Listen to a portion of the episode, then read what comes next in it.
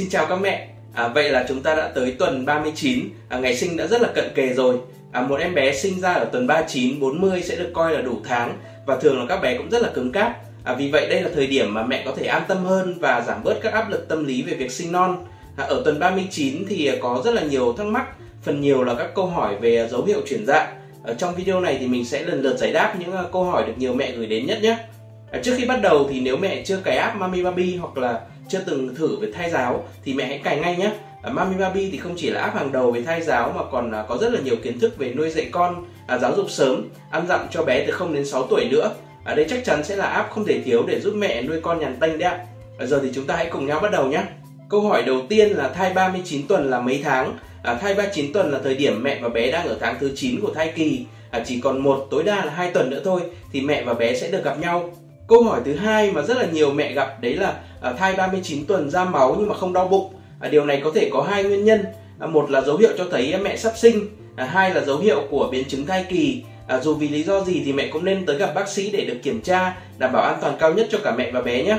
À, mẹ hãy cứ bình tĩnh, à, đừng lo lắng hay sợ hãi nhé, vì à, tuy ra máu nhưng mà không đau bụng, à, chưa có cơn gò nên mẹ chưa thể sinh ngay được đâu ạ. À, mẹ hãy sắp xếp đồ đạc và tới gặp bác sĩ để được kiểm tra cụ thể.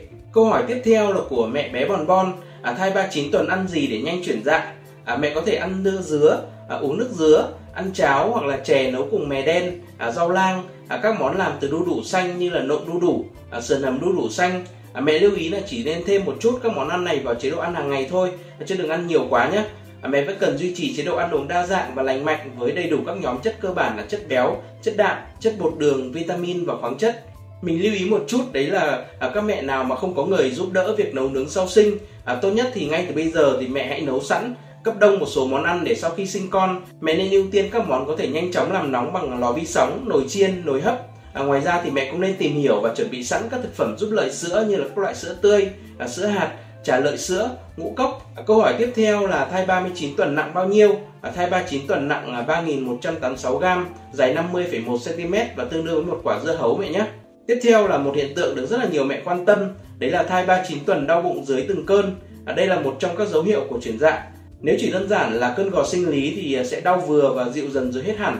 Nhưng nếu mà cơn đau không giảm đi mà đau thành từng cơn và tăng dần thì đó là dấu hiệu của chuyển dạ. Mẹ cần đến bệnh viện ngay để kiểm tra nhé. Mẹ Thanh Thúy, mẹ của bé Bún có hỏi là à, thai ba mươi chín tuần gò nhiều có phải là sắp sinh không? À, chưa chắc mẹ nhé.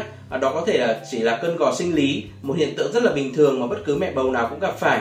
À, các cơn gò sinh lý này thì sẽ diễn ra trong vài chục giây, à, gây cứng bụng, à, có thể khiến mẹ đau một chút nhưng rồi sẽ nhẹ dần và hết hẳn, nhất là khi mẹ nghỉ ngơi. Còn nếu đó là cơn gò chuyển dạ, tức là sắp sinh, thì các cơn gò sẽ không hết mà tăng dần thành từng cơn, à, gây đau hơn, có thể kèm theo các triệu chứng như là rỉ ối, ra máu. À, lúc đó thì mẹ cần đến bệnh viện ngay. Tiếp theo là câu hỏi à, thai ba mươi chín tuần bụng căng cứng có nguy hiểm không? À, đây là hiện tượng rất nhiều mẹ bầu gặp phải. À, hiện tượng này là do các cơn gò mẹ nhé. À, như mình đã trả lời ở câu trước thì cơn gò thì có cơn gò sinh lý và cơn gò chuyển dạ. À, nếu các cơn gò này giảm dần và hết hẳn thì đó là các cơn gò sinh lý. Mẹ chỉ cần nằm nghỉ hoặc đi lại nhẹ nhàng thì cảm giác sẽ dễ chịu hơn. Nếu thai ba mươi chín tuần chưa có dấu hiệu sinh thì sao? À, thai ba mươi chín tuần chưa có dấu hiệu sinh là việc hết sức bình thường các mẹ nhé. Nếu mẹ nào theo dõi các video trước của mình thì hẳn đều biết là thai kỳ lý tưởng là bốn mươi tuần, à, khi bé đã thật sự cứng cáp cho bụng mẹ. À, vì vậy nếu ở tuần ba mươi chín chưa có dấu hiệu sinh, mẹ hãy cứ ăn uống nghỉ ngơi đầy đủ và chờ thêm một tuần nữa nhé. Mẹ bé Mít thì có hỏi là thai ba mươi chín tuần là đạp nhiều về đêm có sao không? À, không sao mẹ nhé, đó là hiện tượng bình thường và cũng là một trong những dấu hiệu cho thấy bé đang khỏe mạnh. À, nếu mẹ thấy bé đạp nhiều và kèm theo các dấu hiệu như là đau bụng thành cơn, à, các cơn gò tăng dần hoặc là rỉ ối, ra máu thì mới cần tới bệnh viện. Còn nếu chỉ đơn giản là thai ba mươi chín tuần đạp nhiều về đêm thì không sao cả. À, đêm là lúc mẹ nghỉ ngơi và không gian yên tĩnh nên việc cảm nhận được những cú đạp của bé cũng sẽ rõ rệt hơn nhiều. Ở tuần ba mươi chín này thì có khá nhiều câu hỏi liên quan tới việc uh, da dịch nhầy với nhiều màu khác nhau như là dịch nhầy màu vàng, màu trắng đục, màu nâu, màu xanh, màu đỏ tươi. À, đối với hiện tượng uh, thai ba mươi chín tuần da dịch nhầy màu trắng đục hoặc là vàng, đây thường là hiện tượng bình thường, không nguy hiểm. À, nhưng trong trường hợp mẹ thấy có thêm các dấu hiệu như là bị ngứa, bị rát, có mùi khó chịu thì nhiều khả năng là mẹ bị uh, bệnh phụ khoa. À, lúc đó thì mẹ nên tới gặp bác sĩ để được kiểm tra kịp thời. Đối với hiện tượng thai ba mươi chín tuần da dịch nhầy màu xanh, đây thường là dấu hiệu của bệnh phụ khoa như là viêm nhiễm âm đạo, mẹ nên tới gặp bác sĩ để được hướng dẫn cụ thể nhé. Còn nếu thấy dịch nhầy màu nâu, đây là hiện tượng bong nút nhầy cổ tử cung, báo hiệu việc chuyển dạ sắp diễn ra. Tuy vậy thì mẹ không nên quá bối rối bởi có thể vài ngày sau thì mới thật sự chuyển dạ cơ ạ. À, nếu mẹ chỉ thấy chất nhầy màu nâu mà chưa thấy cơn đau, à, cơn co thì hãy bình tĩnh, à, kiểm tra đồ đi sinh và thông báo với người nhà để mọi người chuẩn bị nhé.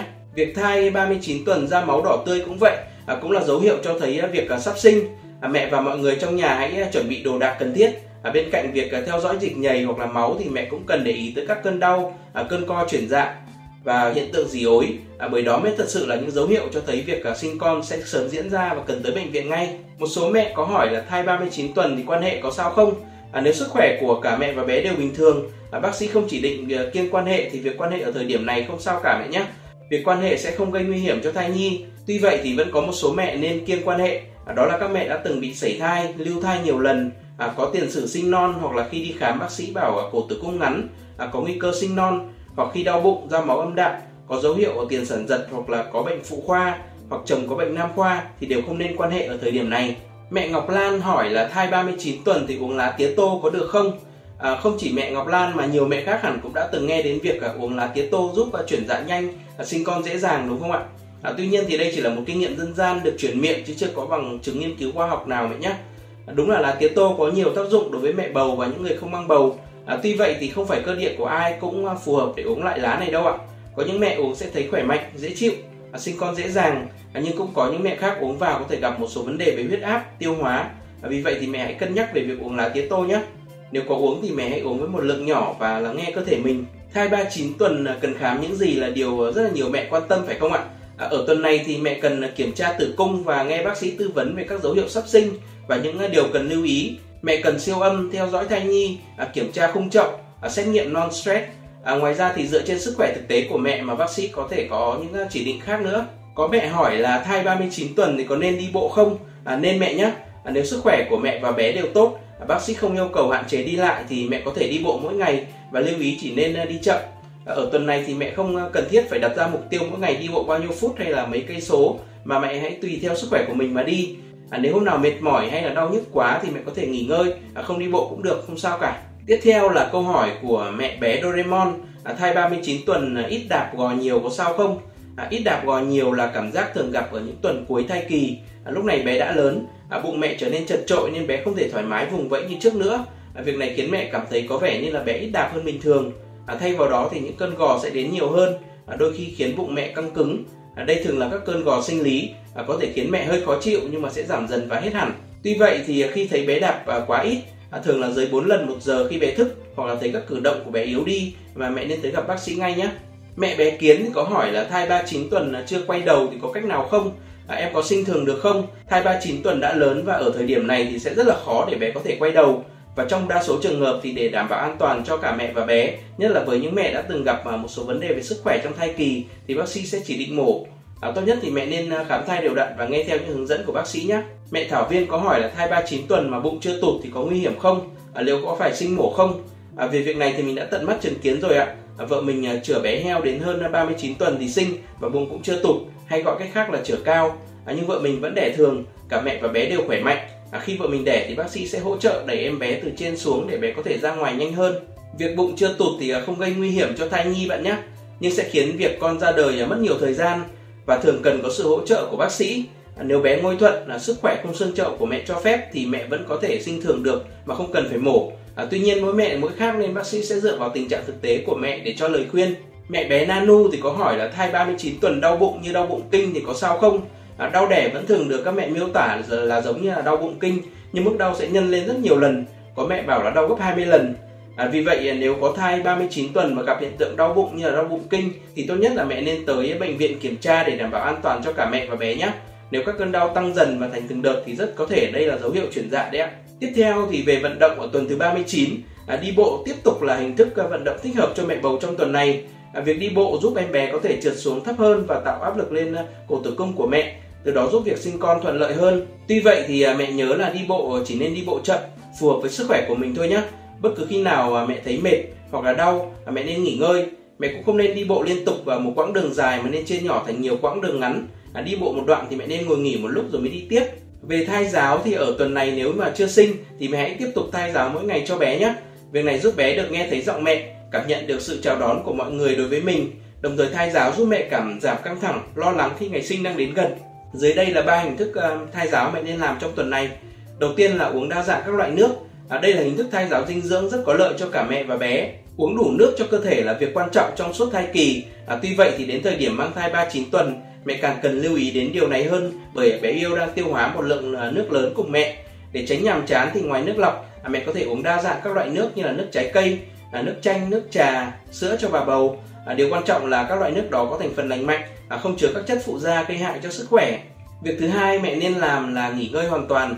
À, mang thai ba mươi chín tuần là thời điểm mà mẹ không nên tham công tiếc việc mà nên dành nhiều thời gian nghỉ ngơi nhất có thể để đảm bảo sức khỏe cho cả mình và thai nhi. À, ở thời điểm này thì mẹ có thể chuyển dạ bất cứ lúc nào. À, những công việc phải đi lại nhiều hoặc là gặp nhiều áp lực à, không còn phù hợp. À, mẹ nên chuyển giao các công việc này cho người thay thế. Nếu có thời gian rảnh rỗi thì mẹ nên nghỉ ngơi, à, nghe nhạc, thiền ngắn hoặc là đi lại nhẹ nhàng. Việc tiếp theo mẹ nên làm là trò chuyện cùng bạn bè. À, nếu có thể thì mẹ hãy dành thời gian để trò chuyện, à, gặp gỡ bạn bè trong tuần này. À, chắc chắn thì mẹ sẽ có những phút giây rất là vui vẻ, thoải mái. À, điều này sẽ tốt cho tinh thần của mẹ và bé, đồng thời giúp bà mẹ có tâm lý tốt hơn trước khi vượt cạn. À, sau khi sinh thì mẹ sẽ phải ở cữ một thời gian và có thể sẽ không được gặp bạn bè nữa. Bây giờ chính là lúc thích hợp để mẹ có những giây phút vui vẻ nhất bên các bạn của mình. À, mẹ lưu ý là hãy nói chuyện qua điện thoại hoặc gặp gỡ bạn bè tại nhà mình hoặc những nơi gần nhà, gần bệnh viện nhé, bởi em bé có thể muốn ra ngoài bất cứ lúc nào. Các mẹ vừa xem xong video về sự phát triển của thai ba mươi chín tuần. À, nếu mẹ thấy video này hữu ích thì mẹ đừng quên đăng ký kênh YouTube của Mamibaby để nhận thêm nhiều video về thai giáo, giáo dục sớm và ăn dặm mỗi tuần nhé. Cảm ơn sự ủng hộ của mẹ.